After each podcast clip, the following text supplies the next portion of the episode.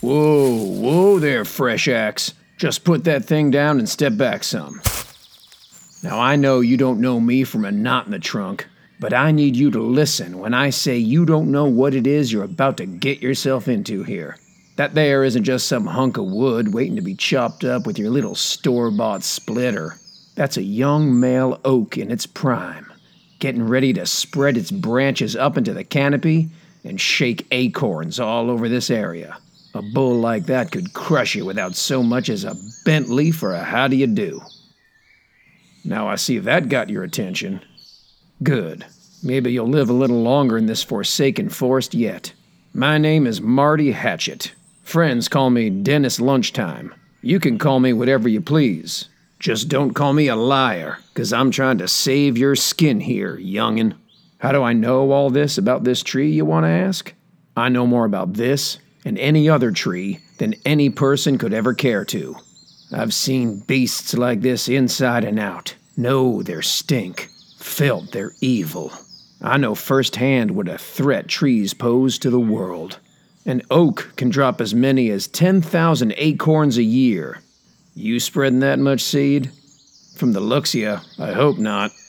That's not an outright insult. It's just you don't seem pure enough of stock to repopulate that many times over.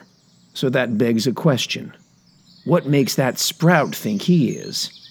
You know what was here before people? Trees.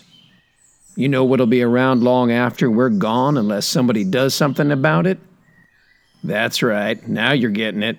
Think of it this way the planet is a house. Now, trees and I suppose rocks and shit were here first. Then came along a bunch of squiggly things and dinosaurs and yada yada. But then we moved in. Once people showed up at the house, it was clear who was in charge. We started rearranging the furniture and putting up the trophies of the heads of the other residents on the walls. This kind of thing, the house had never seen before. Rightfully, some of the previous tenants were a little uncomfortable with this new setup, so there was some back and forth, with humans getting eaten and squished and whatnot. But at the end of the day, we still owned this house. Now, despite this understanding, periodically we need to reestablish the hierarchy who gets first dibs on the TV remote and all that. Lately, I'm sure you've noticed a few more natural disasters than before. I don't care if it's wind or water or lava, it's all the doings of the trees. They're looking to stage a coup to get us out of the house or burn it down with everyone in it. Diplomacy is out the window. Negotiation was never an option. This here is war. I've made a life of making sure that isn't the case. Trying to do my part to put the tornado in deforestation. It's in there, you just have to move the letters around a little bit. Because tornadoes wreck shit. Look, if you want me to leave you here with that timber behemoth, just keep making that smug little face. Yeah, I thought not. Now, I'm not no lumberjack like you. Loggers think they can cut down a few, smooth them into boards, and the trees know who's boss. Nope. They're just lulling you into a false sense of security until you turn your back to eat your lunch out of a tin pail and they just happen to fall over right on your noggin. Lights out. I'm something more, something greater. I can say that because I'm the one telling the story and you're the one listening, so the balance of status has been established. All right, sit down somewhere. Anywhere. I don't care if you sit on the flowers. Flowers are wusses. Anyone can fight a flower.